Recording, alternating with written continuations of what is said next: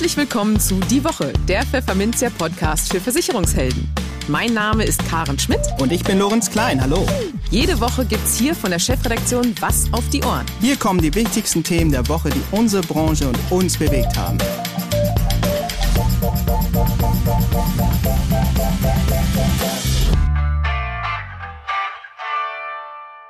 Moin aus Hamburg und herzlich willkommen zu Folge 54 unseres Podcasts. Heute ist Freitag, der 20. August 2021. Und diese Themen haben wir heute für Sie. Wir sprachen mit Stefan Knoll, Vorstandsvorsitzender der DFV Deutsche Familienversicherung, über die ambitionierten Pläne seines Hauses, was zum Beispiel den lange Zeit etwas zu kurz gekommenen Maklervertrieb angeht. Und wie er mit Sorge auf die bevorstehende Bundestagswahl schaut. Und speziell auf den Zustand der CDU, der er seit seinem 16. Lebensjahr angehört. In den News der Woche macht Amazon ernst mit dem Einstieg in den Versicherungsmarkt und eine Studie geht der Frage nach, was die Deutschen unter finanzieller Freiheit verstehen. Im Vertriebstipp der Woche geht Unternehmensberater Peter Schmidt auf die Digitalisierung im Maklerbüro ein. Und für unser Schwerpunktthema für den Monat August, die Bundestagswahl, gehen wir das Wahlprogramm der Unionsparteien durch und sprechen mit Peter Weiß, Vorsitzender der Arbeitsgruppe Arbeit und Soziales der CDU-CSU-Bundestagsfraktion, unter anderem darüber, wie sich die Pläne der Union auf die Arbeit der Versicherungsvermittler auswirken könnte. Im Gespräch. Wenn Stefan Knoll das Wort ergreift, kann man sich sicher sein, dass alles passieren kann, außer dass Langeweile aufkommt. Seitdem Knoll im Jahr 2007 die DFV Deutsche Familienversicherung gegründet hatte, äußert sich der wortgewandte Vorstandsvorsitzende immer wieder zum aktuellen Geschehen im Versicherungsmarkt und gerne auch über die große Politik. Ich sage das so giftig, weil einer die Zeche bezahlen muss. Und das sind nicht die Verteilpolitiker, sondern wir, die Bürger, sagte Knoll, der selbst seit seinem 16. Lebensjahr der CDU angehört, vor einem Jahr im Interview mit Pfefferminzia zur Reform der Pflegeversicherung. Giftig wird es nun im folgenden Gespräch zwar nicht, für den Zustand seiner Partei findet der promovierte Jurist trotzdem überaus kritische Worte. Doch zuvor spricht er über die ambitionierten Pläne seines Unternehmens und warum sich die DFV künftig verstärkt dem Maklermarkt zuwendet. Hallo, Herr Dr. Knoll, viele Grüße aus Hamburg. Schön, dass Sie dabei sind. Ich grüße zurück aus Frankfurt. Danke für die Möglichkeit, mit Ihnen sprechen zu können. Sehr, sehr gern. Herr Dr. Knoll, bei der deutschen Familienversicherung ist viel los. Ich greife zu Beginn mal nur zwei aktuelle Entwicklungen heraus. Zum einen wollen Sie mit Ihrer Tierkrankenversicherung nun auch in Österreich Fuß fassen. Außerdem erklärten Sie vergangene Woche, dass die DFV zum Vollsortimenter werden möchte. Können Sie unseren Hörerinnen und Hörern erläutern, welche Ziele Sie mit diesen Plänen konkret verfolgen? Mhm. Also ich, ähm, da, das sind ja zwei ganz unterschiedliche Zielrichtungen. In der Tat. Ich fange mal mit dem ersten an. Ähm, äh, wissen Sie, als wir das Unternehmen gegründet haben, 2007, haben wir ja an der hessischen Landesgrenze, also wir haben ja das Unternehmen ja in Frankfurt gegründet, haben wir nicht gesagt, wir hören hier auf äh, und verkaufen in Bayern nicht oder in Niedersachsen oder bei Ihnen im schönen Hamburg, sondern wir haben von vornherein gesagt, wir verkaufen in ganz Deutschland. Das ist natürlich selbstverständlich. Die Frage ist doch auch, wenn man Europa richtig denkt, warum hören wir an der deutsch-französischen Landesgrenze auf, an der deutsch-österreichischen Landesgrenze, warum verkaufen wir dich in ganz, Öst, äh, in ganz Deutschland? Und, ähm, äh, und meine Antwort ist relativ einfach. Für mich ist der Unterschied zwischen Deutschland mit seinen einzelnen Staaten kein so großer zu Europa mit den einzelnen Bundesländern, äh, Bundesstaaten, die dahinter stecken. Und äh, Österreich ist für uns sozusagen das Übungsfeld. Wir nutzen den Umstand aus, dass Österreich, ähm, äh, dass man dort Deutsch spricht, dass die das Rechtssystem eine gewisse Ähnlichkeit hat zu unserem. Und äh, da sammeln wir jetzt Erfahrung. Äh, wir machen das nicht wegen acht Millionen äh, zusätzlicher Einwohner, unter denen die potenzielle Kunden sind, sondern es ist ein Übungsfeld. Wenn das, wenn wir das, wenn wir das richtig machen dort, wenn die Übung geglückt ist, dann ist als nächstes ein europäisches Flächenland dran äh, und dann werden wir uns in Europa ausdehnen. So, das ist der erste Teil.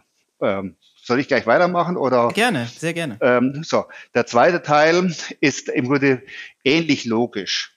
Ähm, ich habe das, ich hab das bei der Präsentation der Halbjahreszahlen gesagt. Es gibt drei Möglichkeiten, wie Sie ein, als Unternehmen, als Versicherungsunternehmen sich am Markt durchsetzen. Sie können Nischenanbieter sein. Da müssen Sie eine Nische finden, die A profitabel ist und B so uninteressant, dass Ihnen die keiner streitig macht. Wollte ich nicht werden, habe ich auch keine Idee, wie die Nische aussehen sollte, sondern wir haben immer gesagt, wir wollen eigentlich ein klassischer Versicherer werden. Deswegen haben wir gesagt, wir müssen mit Schwerpunkten anfangen. Da war der erste Schwerpunkt war Zahn, der zweite war Pflege. Der dritte ist die Tierkrankenversicherung. Daneben haben wir auch alles andere auch schon immer gemacht. Also Haftpflicht, Unfall, Hausrat, Gas, Rechtsschutz. Das machen wir ja alles. Aber die Frage ist doch, wollen wir die anderen Sachen immer nur so als, äh, als kleine Wurmfortsätze bedienen oder wollen wir sie zu ähnlich starken Produktlinien ausbauen. Und da sage ich erstmal grundsätzlich, Sach und Kranken müssen gleich stark werden. Punkt. Erste, erste Maßnahme. Zweite Maßnahme, wir müssen dafür sorgen, dass wir bei den einzelnen Produkten innerhalb von Sach deutlich mehr an Volumen zunehmen. Das gilt übrigens auch für Kranken. Also warum sind wir in Zahlen so überaus stark und warum sind wir zum Beispiel in der stationären Krankenzusatzversicherung einfach deutlich schwächer. Das, da muss man drüber nachdenken, da muss man nachholen. So, das ist das erste Element des Vollsortimenters. Und das zweite ist, wir sind im Online stark, wahrscheinlich das führende Versicherungsunternehmen in Deutschland. Wir sind im Maklerbereich, da holen wir etwa acht bis elf Prozent des Umsatzes raus, sind wir schwach. Und jetzt muss man sich überlegen, muss das so bleiben? Äh, oder will man nicht den Maklervertriebsweg auch hochfahren? Und wenn man dabei schon ist, auch den Direktvertriebsweg, der ja so ein bisschen AO-Charakter hat, also Ausschließlichkeitsorganisationscharakter, äh, äh, über ein eigenes äh, äh, Vertriebscallcenter und das war gemeint unter Vollversicherer, also äh, Vollsortimenter, also äh, die gesamte Produktpalette, die ein Privatkunde typischerweise nachfragt einerseits und andererseits ähm, äh, die Vertriebswege, die wir längst haben, gleichwertiger zu machen, also orientiert an Online. Und das Dritte, das Ganze dann paneuropäisch, das ist sozusagen die Entwicklungslinie, die ich vorgezeichnet habe für die deutsche Familienversicherung. Okay, auf den Maklervertrieb, da gehen wir nachher noch mal ein bisschen genauer ein. Bleiben wir noch mal für einen Moment in der Produktwelt. Im Juni hat die deutsche Familienversicherung eine Kombipolice im Bereich Schaden und Unfall gestartet. Und 2022 soll das Produkt um eine Sparkomponente und später um biometrische Deckungen erweitert werden, ähm, wofür sie eben dann diesen Lebensversicherer noch eigens gründen wollen. Das klingt für mich ja fast ein wenig nach dieser sprichwörtlichen eierlegenden Wollmilchsau oder habe ich da irgendwas missverstanden? Also, naja, also eierlegende Wollmilchsau ist ja, ist ja zumindest mal nichts Schlimmes, die gibt's halt nicht. Äh, aber es ist, es ist ja im Grunde wäre es ja ein Nutztier, das reisenden Absatz finden würde. Und äh, insofern sage ich, finde ich eierlegende Wollmilchsau nicht schlecht. Kommt äh, auf den Preis ähm, vielleicht an, oder? Ja, äh, also Klar, wenn die eierlegende Wollmilchsau so teuer ist, dass es billiger ist, sich Hühner, äh, Schafe und, äh, und Schweine separat zu halten, da bringt es natürlich nichts. Also äh, wobei es nicht nur um Preis geht, es geht auch um Convenience, also um Bequemlichkeit. Äh, und das ist ein Punkt, der, der aus meiner Sicht die Digitalisierung hier sehr stark prägt. Digitalisierung ist ja nichts anderes als die Beförderung von Bequemlichkeit. Deswegen reagieren wir ja auch auf die Digitalisierung. Wir kaufen deswegen bei Amazon, weil es so bequem ist, weil einfach die Daten eingespeichert sind sind, weil man nicht so bestätigen muss, weil es nach Hause kommt. Also das ist, es geht um Bequemlichkeit. Insofern ist das ja auch ein Faktor. Also wir, wir werden nicht nur über Preis reden, sondern wir werden auch über Bequemlichkeit reden. Also zurück zu Eierlegen Wollmilchsau, gefällt mir ganz gut. Ich würde das Produkt trotzdem im Finale anders nennen, äh, weil, weil ich nicht weiß, das ob das steht äh, Ihnen frei. ob das jetzt als Marketing und Marketing-Gesichtspunkten das Produkt ist. Also worum geht es denn? Es geht darum, dass der Kunde eine Flatrate zahlt und diese Flatrate schlichtweg idealerweise äh, so lange stabil ist, wie er sie stabil halten will. Und aus dieser Flatrate heraus werden die Versicherungsbeiträge bezahlt und das, was wir nicht brauchen für Versicherungen, wird in einem Sparanteil entsprechend angelegt. Das ist die Idee dahinter. Ob das Ganze jetzt mit, äh, mit Leben unterlegt wird oder mit biometrischen Risiken oder sowas, ist, ist eine Frage der technischen Ausgestaltung was wir jetzt erstmal gemacht haben, wir haben jetzt erstmal in Sach das Kombiprodukt gemacht. Das nächste Element ist, dass wir den Sparanteil dazu packen.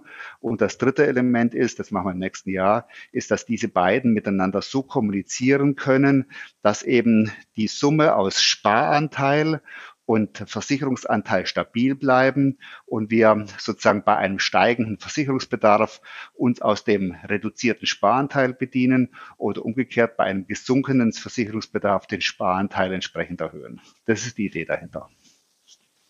Okay, dann würde ich sagen, dass wir mal auf den Vertrieb zu sprechen kommen. Sie haben da schon ein paar Takte zu gesagt.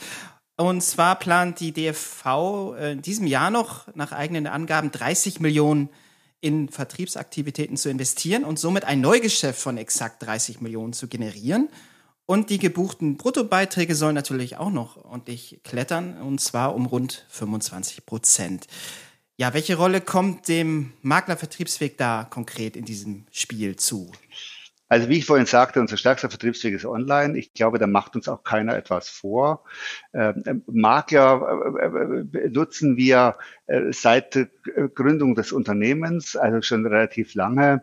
Aber wir haben es nie richtig vermocht, diesen Maklervertriebsweg ähm, ähnlich stark werden zu lassen, wie wir das im Online-Bereich, äh, äh wie es uns im Online-Bereich gelungen ist. Das holen wir jetzt nach. Äh, und äh, mein Ziel ist es in der Tat, den Maklervertrieb äh, so zu entwickeln, dass wir von einer, von einer, sagen wir mal, schrittweisen Annäherung zum Online-Vertrieb sprechen können. Und das Dritte, was man nicht unterschätzen darf, ist dann eben noch der Direktvertrieb, äh, was wir über einen Vertriebscallcenter darstellen wollen. Und dann hätten wir eben aus einem starken Vertriebsweg online, hätten wir erst zwei und dann drei starke Vertriebswege gemacht.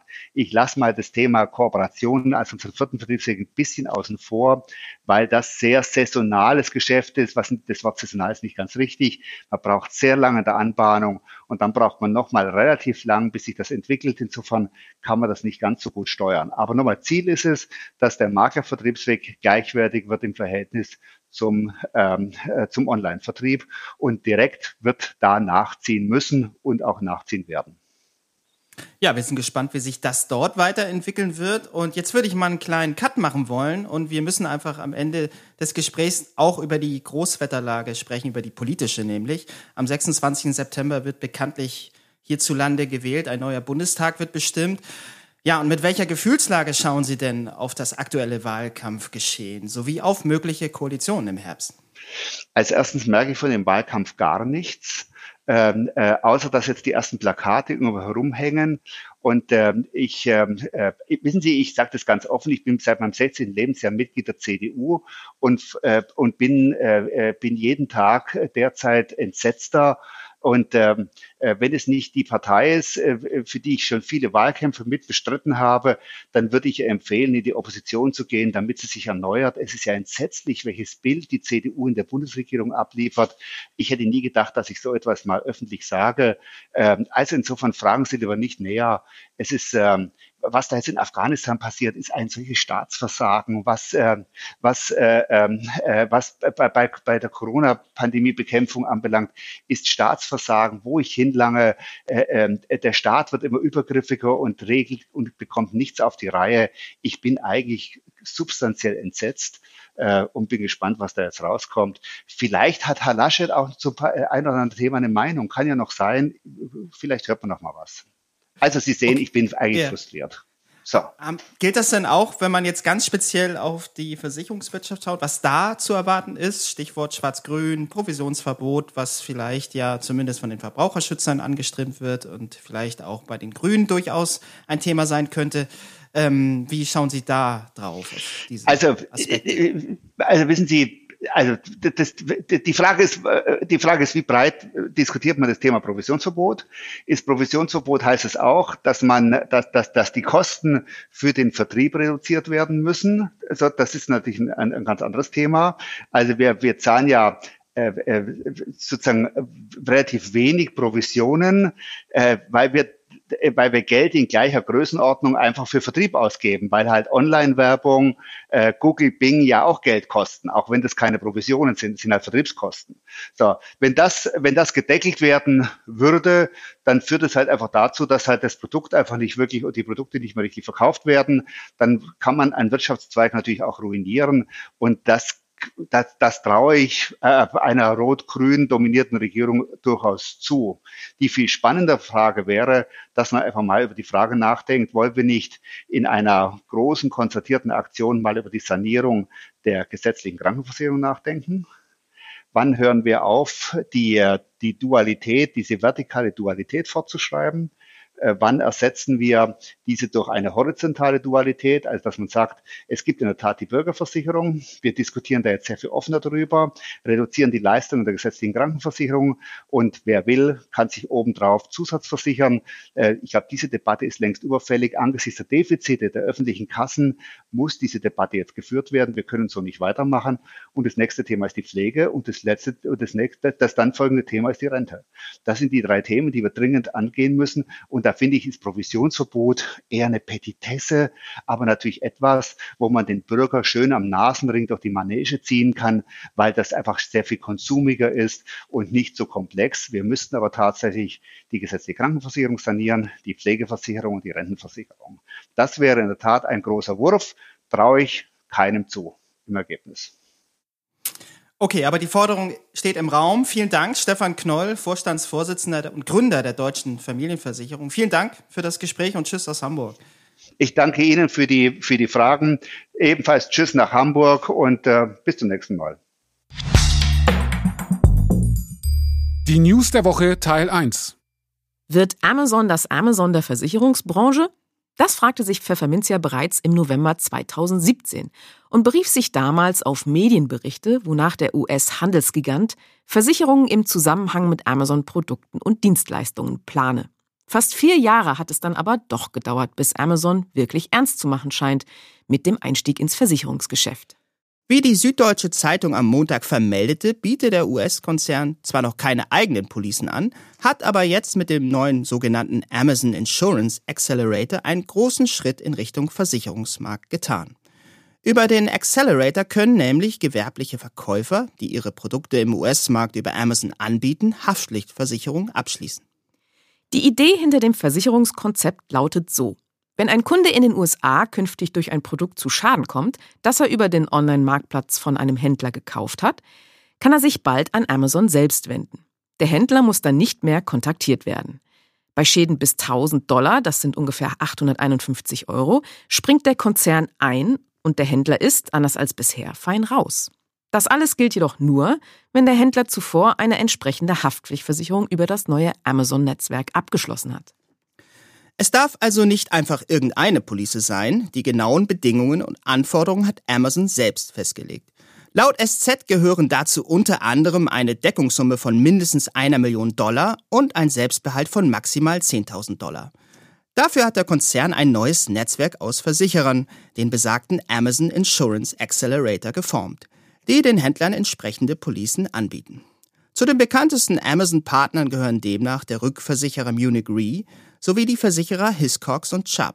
Und auch der Großmakler Marsh soll mit an Bord sein. Während Amazon im Rahmen des neuen Konzepts also alle Schäden bis 1000 Dollar selbst übernimmt, sollen die Versicherer der Händler alles darüber hinaus abwickeln. Mit einer Einschränkung. Amazon behalte sich stets vor, einen Schaden noch einmal zu überprüfen, wenn der Versicherer die Zahlung abgelehnt habe, wie die SZ erfuhr. Im Klartext, Sofern der Online-Riese davon überzeugt sei, dass eine Schadenzahlung angebracht sei, entschädige er selbst den Kunden und hole sich das Geld vom Versicherer im Nachhinein zurück. Ebenso dürfe Amazon eingreifen, wenn Versicherer länger als 30 Tage brauchten, um einen Schaden abzuwickeln.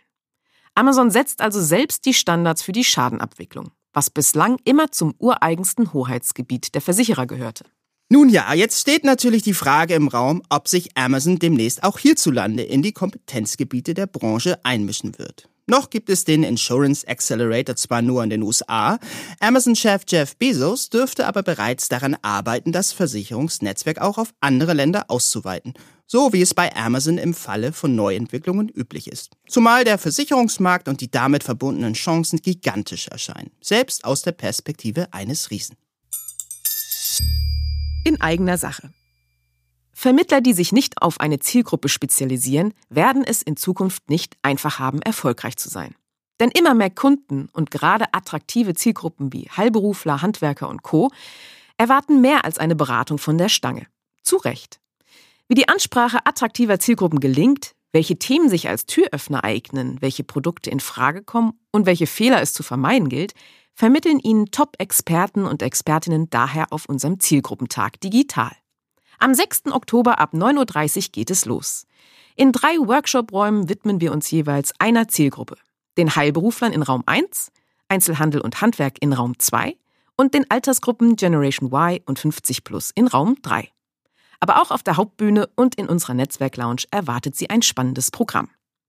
Themen sind unter anderem die lückenhafte Kammerversorgung von Heilberuflern, Türöffner und No-Gos für die Generation Y, bedarfsgerechter und bezahlbarer Schutz für Kleinkinder und Schüler oder warum Heilberufler nach einer Cyberattacke schnell ins Visier von Verfolgungsbehörden geraten können.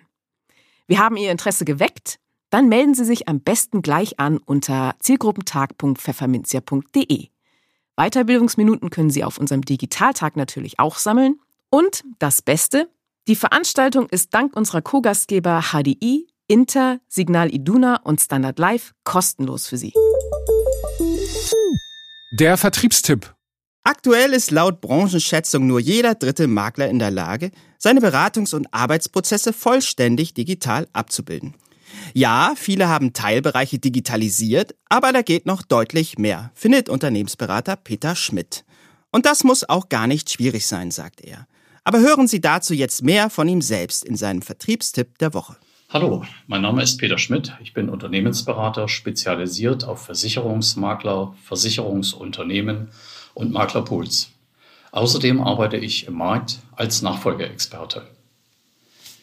Unser heutiges Thema ist die Digitalisierung im Maklerunternehmen, die nicht schwer sein muss. Nach Branchenschätzungen ist aktuell nur jeder dritte Makler im deutschen Markt in der Lage, seine Beratungs- und Arbeitsprozesse vollständig digital abzubilden. Auch die Möglichkeit, mit einem Maklerverwaltungsprogramm zu arbeiten, ist nicht so ausgeprägt, wie man sich das landläufig vorstellt. Vielfach herrschen digitalisierte Teilschritte oder auch der Eindruck bei Maklern vor, dass durch die Arbeit mit E-Mail, gescannten Kundenunterlagen oder einer Homepage das Ziel der Digitalisierung schon erreicht sei. Dem ist aber nicht so. Für ein digital durchstrukturiertes Maklerunternehmen kommt es eben nicht nur auf digitale Kundendaten im Maklerverwaltungsprogramm an, es geht auch darum, wie damit gearbeitet wird. Nehmen wir den Datenimport oder die Frage, ob hier schon die Stufe der Teil- oder Vollautomatisierung des Datentransfers über Versicherungsunternehmen oder Dienstleister wie zum Beispiel Maklerpools erreicht wurde, die für den Makler die Kunden-, Vertrags- und Leistungsdaten ins MVP einspielen.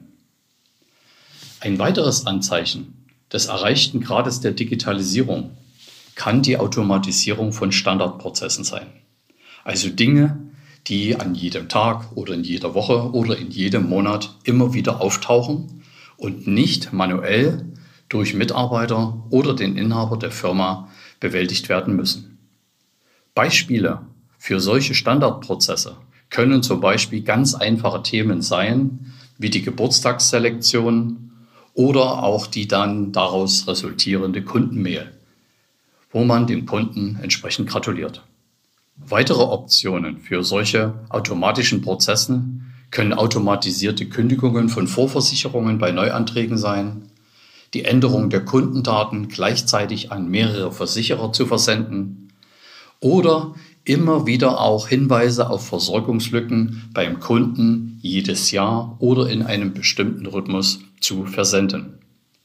Selbst die automatische Zuordnung von Policen oder Schadenanzeigen aus der Post der Versicherer in den elektronischen Ordner der Kunden gehört heute zu den Möglichkeiten oder sollte man sagen besser zu den eigentlich notwendigen Standards für Makler bei der Digitalisierung. In diesem Umfeld müssen sich Makler jetzt auf den Weg der Digitalisierung natürlich verbunden mit entsprechenden Investitionen machen. Es geht aber auch etwas anders ohne dass man es alles selbst machen muss. Makler können Teil der Digitalisierung auch an Dienstleister abtreten. Oder man gibt, wenn man das möchte, gleich den gesamten Workflow an einen Maklerpool, einen Maklerbund oder auch an eine Maklergenossenschaft ab, der dann alle möglichen Prozesse digital abbildet und dem Makler zur Nutzung zur Verfügung stellt. Ja, Sie haben recht, wenn Sie jetzt denken, bei letzterem verliert man ein Stück Unabhängigkeit. Ich denke aber, dass die Zeit reif ist, diesen Prozess anzugehen und so Zeit, eigene Investitionen zu sparen und sich auch die Innovationen der Zukunft schon mit einzukaufen. Weil darum kümmert sich dann der Dienstleister und Sie müssen nicht alle ein, zwei Jahre an Ihrem System des digitalen Workflows arbeiten. Den Maklern, die im Gestern und Heute verharren, sei deshalb eindringlich empfohlen, sich von der Position, das haben wir schon immer so gemacht, zu lösen. Ihre Kunden sind oftmals schon weiter, als sie selbst denken. Drei von zehn Senioren nutzen inzwischen schon Apps. Fast jeder zweite Senior empfindet das Internet als die beste Erfindung des 20. Jahrhunderts. Und allein diese beiden Argumente sind Gründe, sich mit dem Thema der Digitalisierung nicht zu kritisch und pessimistisch zu beschäftigen, sondern sich zu öffnen und dem Thema offen entgegenzugehen. Machen Sie sich also auf den Weg der Digitalisierung, nutzen Sie die Vorteile der Verkürzung des Arbeitsprozesses und der Entschlackung des Alltages von Routineprozessen. Sie gewinnen mit der Digitalisierung mehr Zeit für Ihre Kunden, für Ihre speziellen Beratungsangebote und erreichen auch neue Kunden, die Sie wahrscheinlich auf klassischem Wege nie erreicht hätten. Vielen Dank für Ihre Aufmerksamkeit. Die News der Woche Teil 2. Beim Thema finanzielle Freiheit sind die Bundesbürger eher bescheiden. Das zeigt die aktuelle Ausgabe des Financial Freedom Reports der LV 1871. So sehen 55 Prozent darin in erster Linie die Unabhängigkeit in allen Lebenslagen. Finanziell frei fühlen sich 47 Prozent der Befragten außerdem, wenn sie sich keine Gedanken um Geld machen müssen. Für 12 Prozent bedeutet finanzielle Freiheit, sich Träume erfüllen zu können. Für gut 11 Prozent nicht auf das Gehalt angewiesen zu sein und für etwa 7 Prozent nicht mehr arbeiten zu müssen. Einen frühen Renteneintritt nannten in diesem Zusammenhang zwar nur wenige Befragte, nämlich 3,8 Prozent. Auf der anderen Seite zeigt sich aber, werden die Deutschen konkret nach ihrem Wunsch gefragt, wann sie gerne aufhören würden zu arbeiten, geben etwa 70 Prozent an, spätestens mit 60 in Rente gehen zu wollen. Die Umfrageergebnisse spiegeln eine typisch deutsche Bescheidenheit wider und zeigen zugleich ein Paradoxon auf, sagt LV 1871 Vorstand Hermann Schrögenauer. Die Menschen geben sich beim Thema finanzielle Freiheit bescheiden und bringen zum Ausdruck, dass ihnen Unabhängigkeit ausreicht. Doch Unabhängigkeit ergibt sich nicht von allein, man muss sie gezielt angehen. Mit ihren Finanzen wollten sich die Deutschen zwar eher weniger beschäftigen, dies sei aber ein erster wichtiger Schritt auf dem Weg zu finanzieller Unabhängigkeit, so Schrögenauer. Im Rahmen der Umfrage hat sich zudem herausgestellt, dass die Deutschen tendenziell ein hohes Sicherheitsbedürfnis haben, aber dennoch gern den Sozialstaat vertrauen. Viele glauben daran, dass Arbeit sich auszahlt und der Generationenvertrag aufgeht. So beziehen 65,8 Prozent der Befragten ihr Einkommen aus einem Angestelltenverhältnis. Nur 15 Prozent nennen auch Geldanlagen und Kredite als Einnahmequelle. Auf Immobilien setzen 16 Prozent der Befragten. Die Mehrheit verlässt sich auf die vermeintliche Sicherheit der Festanstellung und die staatliche Altersvorsorge, so Schrögenauer. Doch das stehe im Gegensatz zur langfristigen Entwicklung der Gesellschaft in Zeiten des demografischen Wandels. Der Sozialstaat baue derzeit ab. Langfristig tragende Lösungen seien nicht in Sicht. Die Lebenserwartung steige und der Generationenvertrag wackele, so der LV 1871 Vorstand. Gleichzeitig boomt der Kapitalmarkt. Schrögenauers Appell an die Deutschen, die Bundesbürger müssen aufhören, sich auf den Staat zu verlassen, der nicht mehr als die Grundsicherung garantieren kann. Sie müssen anfangen, anders zu denken und Risiko nicht mit Verlust gleichzusetzen, sondern mit Rendite. Wir verfügen in Deutschland über ein breites Anlage-, Vorsorge- und Absicherungsspektrum. Damit hat jeder Einzelne viele Möglichkeiten und Hebel, um sich finanziell besser aufzustellen. Dabei können und müssen nur das eigene Risiko empfinden und die eigene Lebensplanung berücksichtigt werden. Wer sich der finanziellen Freiheit nähern wolle, könne sich unter anderem an Vorsorgeberater wenden. Einziges Problem? Das Vertrauen der Kunden zu gewinnen ist laut der Umfrage nicht so leicht. 26 Prozent vertrauen in Finanzfragen der Familie, 21 Prozent dem Bankberater und 17 Prozent unabhängigen Beratern. Da geht also noch deutlich mehr. Das Schwerpunktthema. In dieser Woche befassen wir uns für unser Schwerpunktthema zur Bundestagswahl 2021 mit dem Wahlprogramm der CDU-CSU. Beim Thema gesetzliche Rentenversicherung gibt es im Wahlprogramm der Unionsparteien erstmal nicht viel Neues zu lesen. Einen Hinweis auf das aktuelle Urteil des Bundesfinanzhofs gibt es allerdings. Um das Vertrauen in die Altersvorsorge weiter zu stärken und Rentnerinnen und Rentner zu entlasten, werden wir eine Doppelbesteuerung von Renten verhindern und daher die Vorgaben des Bundesfinanzhofs schnellstmöglich umsetzen. Und dann geht es um die Selbstständigen. Um den sozialen Schutz dieser zu verbessern, wolle man eine Altersvorsorgepflicht für alle Selbstständigen einführen, die nicht bereits anderweitig abgesichert seien. Sie sollen zwischen der gesetzlichen Rentenversicherung und anderen insolvenzsicheren und zugriffsgeschützten Vorsorgearten wählen können.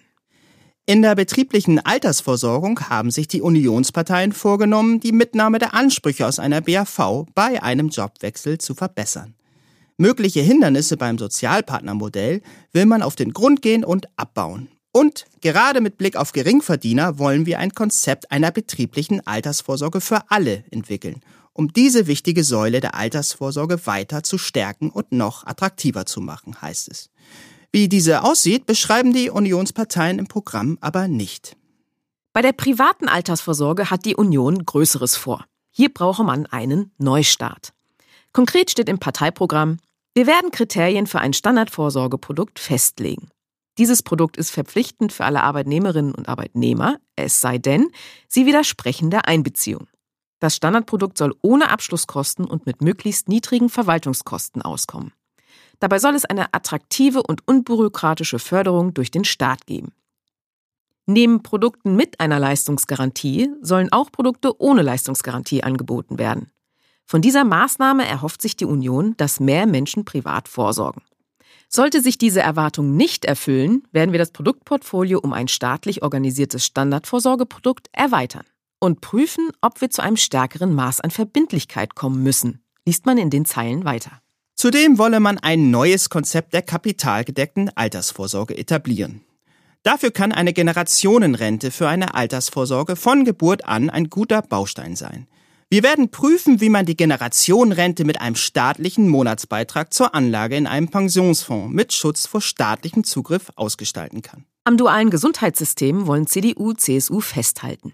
Eine umfassende Versorgung der Bürgerinnen und Bürger und den Erhalt unseres sehr guten Gesundheitssystems erreichen wir mit der bewährten Selbstverwaltung, der freien Arzt- und Therapiewahl sowie mit dem Zusammenspiel von gesetzlichen und privaten Krankenversicherungen.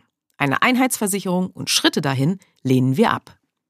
Und nun erläutert uns der Vorsitzende der Arbeitsgruppe Arbeit und Soziales der CDU-CSU-Bundestagsfraktion, Peter Weiß, im Gespräch, welche Ziele die Union vor allem in Bezug auf die Zukunft der Rente und der geförderten sowie der privaten Altersvorsorge hegt. Dabei sagte uns Weiß unter anderem diese bemerkenswerten Sätze. Die Riester-Rente stirbt einen langsamen Tod. Ich glaube, dass sich der Name Riester verbrannt hat, deswegen sollte er so schnell wie möglich weg. Ach ja, nach 23 Jahren im Bundestag hielt Weiß im Juni seine letzte Rede im Parlament. Und bei seinem Abgang vom Rednerpult gab es sogar Standing Ovations. Nicht nur von seinen Parteikollegen, sondern auch von den Grünen und der SPD, wie es in einem Medienbericht hieß. Doch auch wenn er im September aus dem Bundestag scheidet, geht Peter Weiß noch lange nicht in den Ruhestand, hieß es in dem Bericht weiter. Vielleicht lassen sich so auch seine teils sehr offenen Worte im Interview erklären. Aber hören Sie selbst. Hallo Herr Weiß, viele Grüße nach Baden-Württemberg. Herzlich willkommen im Podcast. Schön, dass Sie dabei sind. Auch von meiner Seite herzliches Willkommen. Ja, lieber Herr Weiß, die deutsche Versicherungswirtschaft schaut gespannt darauf, welche Konzepte in der Altersvorsorge sich unter einer neuen Bundesregierung durchsetzen könnten. Klar ist zumindest, dass eine Reform der Riester-Rente kaum noch vorstellbar scheint. Sie selbst sagten in der ARD-Reportage keine Zinsen, miese Rente, die im Februar ausgestrahlt wurde, dass sie sich sehr gut vorstellen könnten, ich zitiere, dass wir in Zukunft den Sparern zwei unterschiedliche Angebote machen, eines mit Garantien und eines mit reduzierter Garantie und dann mit einer freieren Anlagemöglichkeit und eventuell höheren Renditen.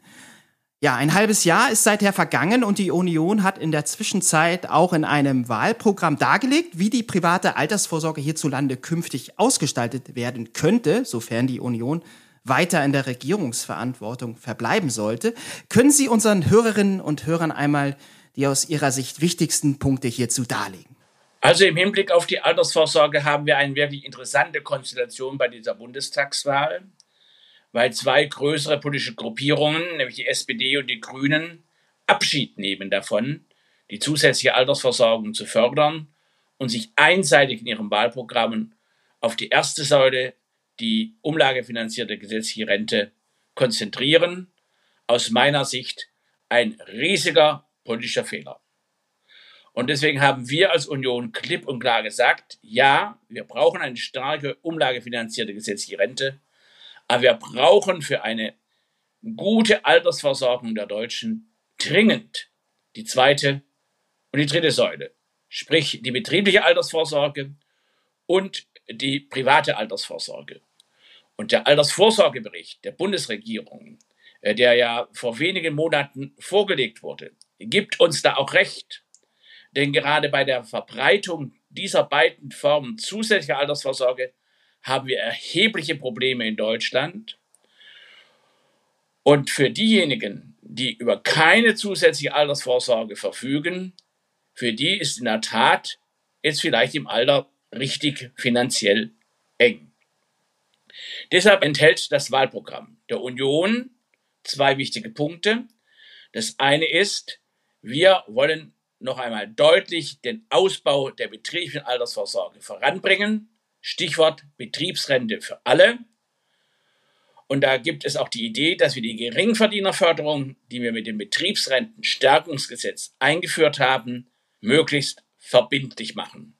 Das zweite ist, ja, Riester stirbt einen langsamen Tod. Und deswegen glauben wir, dass wir auch diese Form der privaten, kapitalgedeckten Altersvorsorge neu aufstellen müssen. Einfach, unbürokratisch, als eine reine Zulagenrente. Und für beide Formen der kapitalgedeckten Altersvorsorge gilt, dass natürlich in Zeiten der Niedrigzinsphase und in den Zeiten, in denen wir einen alten Garantiebegriff praktizieren, wenig bis gar keine Rendite erwirtschaftet werden kann. Und deshalb bin ich der festen Überzeugung, dass wir einfach eine neue Definition von Garantie brauchen. Also Garantie durch äh, Staatsanleihen, die Minuszinsen produzieren, ist keine Garantie. Aber zum Beispiel eine langfristige Anlage in soliden Aktienwerten äh, ist aller menschlichen Erfahrung gemäß eher eine Möglichkeit, auch eine gute Rendite zu erzielen. Ich hätte beide Reformen bereits gerne in dieser Legislaturperiode des Deutschen Bundestages umgesetzt. Das war mit dem Koalitionspartner leider nicht möglich. Wir haben ja mehrere Anläufe genommen. Aber ich denke, in einem neuen Bundestag wird man nicht umhin kommen, sehr schnell zu reagieren, wenn man nicht bei der zusätzlichen Altersvorsorge wirklich eine Katastrophe in Kauf nehmen will. Aber verstehe ich Sie dann richtig, dass die Riester-Rente durchaus weiter eine Chance hat in den Plänen der Union? Ich glaube, dass der Name Riester sich verbrannt hat. Deswegen sollte er so schnell wie möglich weg.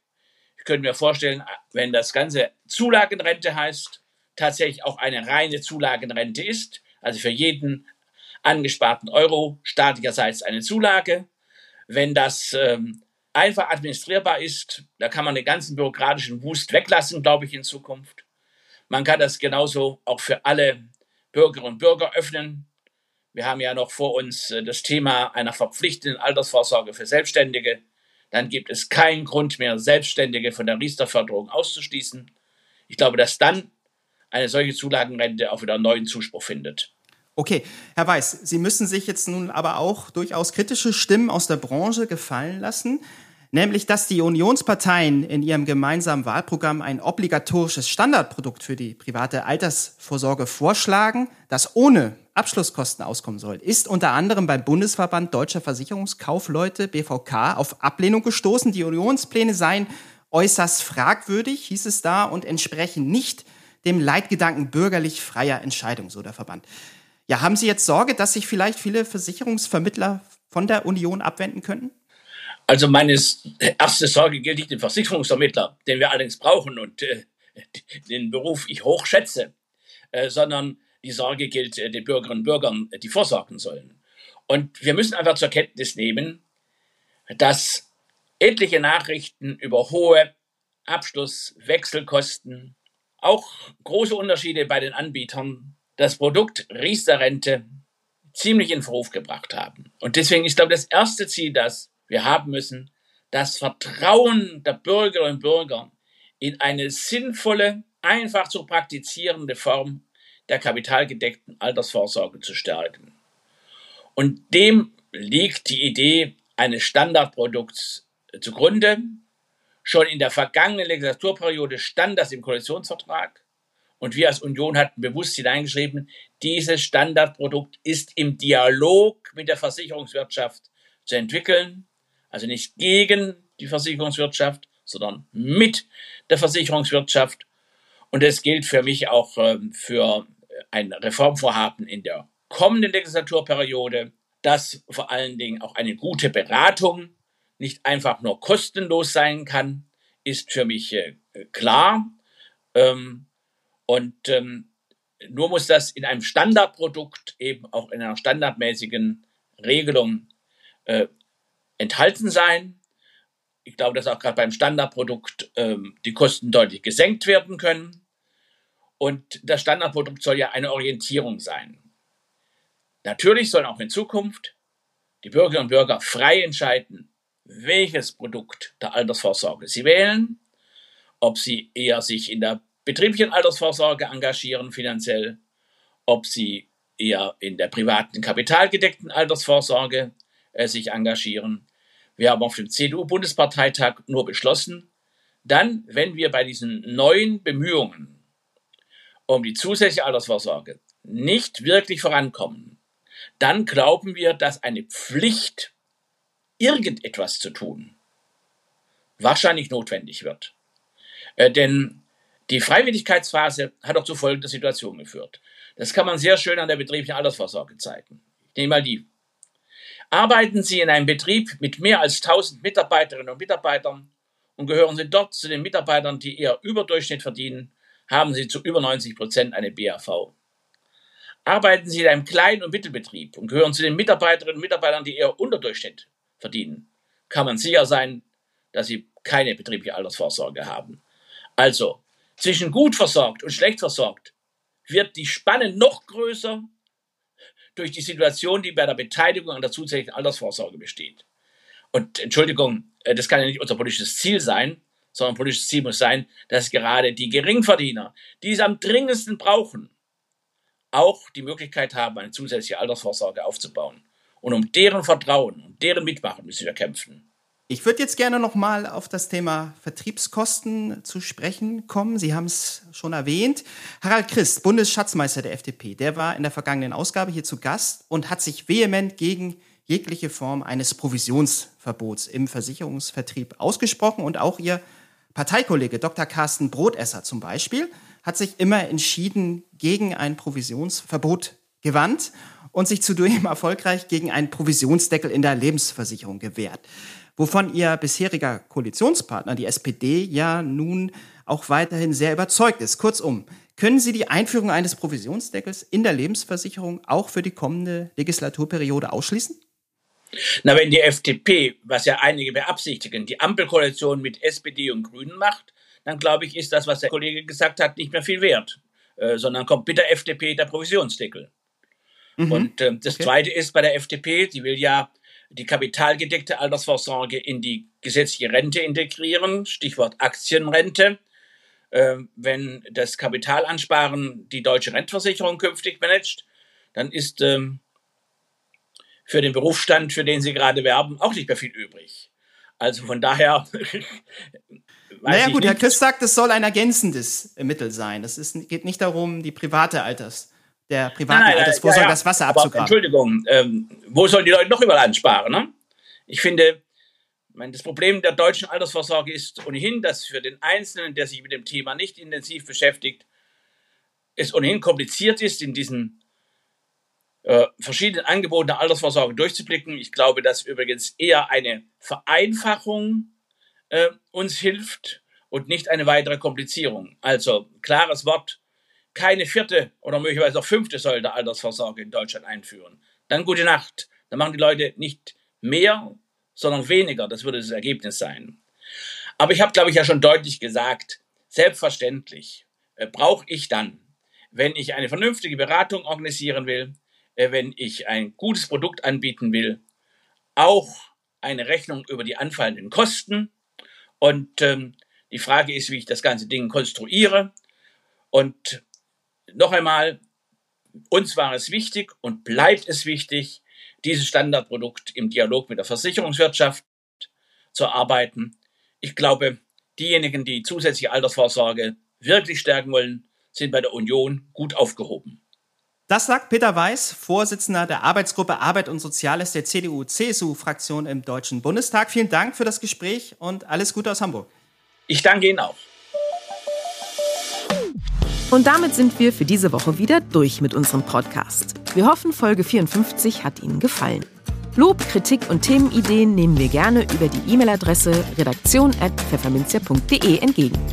Ansonsten hören wir uns am kommenden Freitag wieder. Bis dahin gilt wie immer, bleiben Sie gesund, genießen Sie das Wochenende und kommen Sie gut in die neue Woche.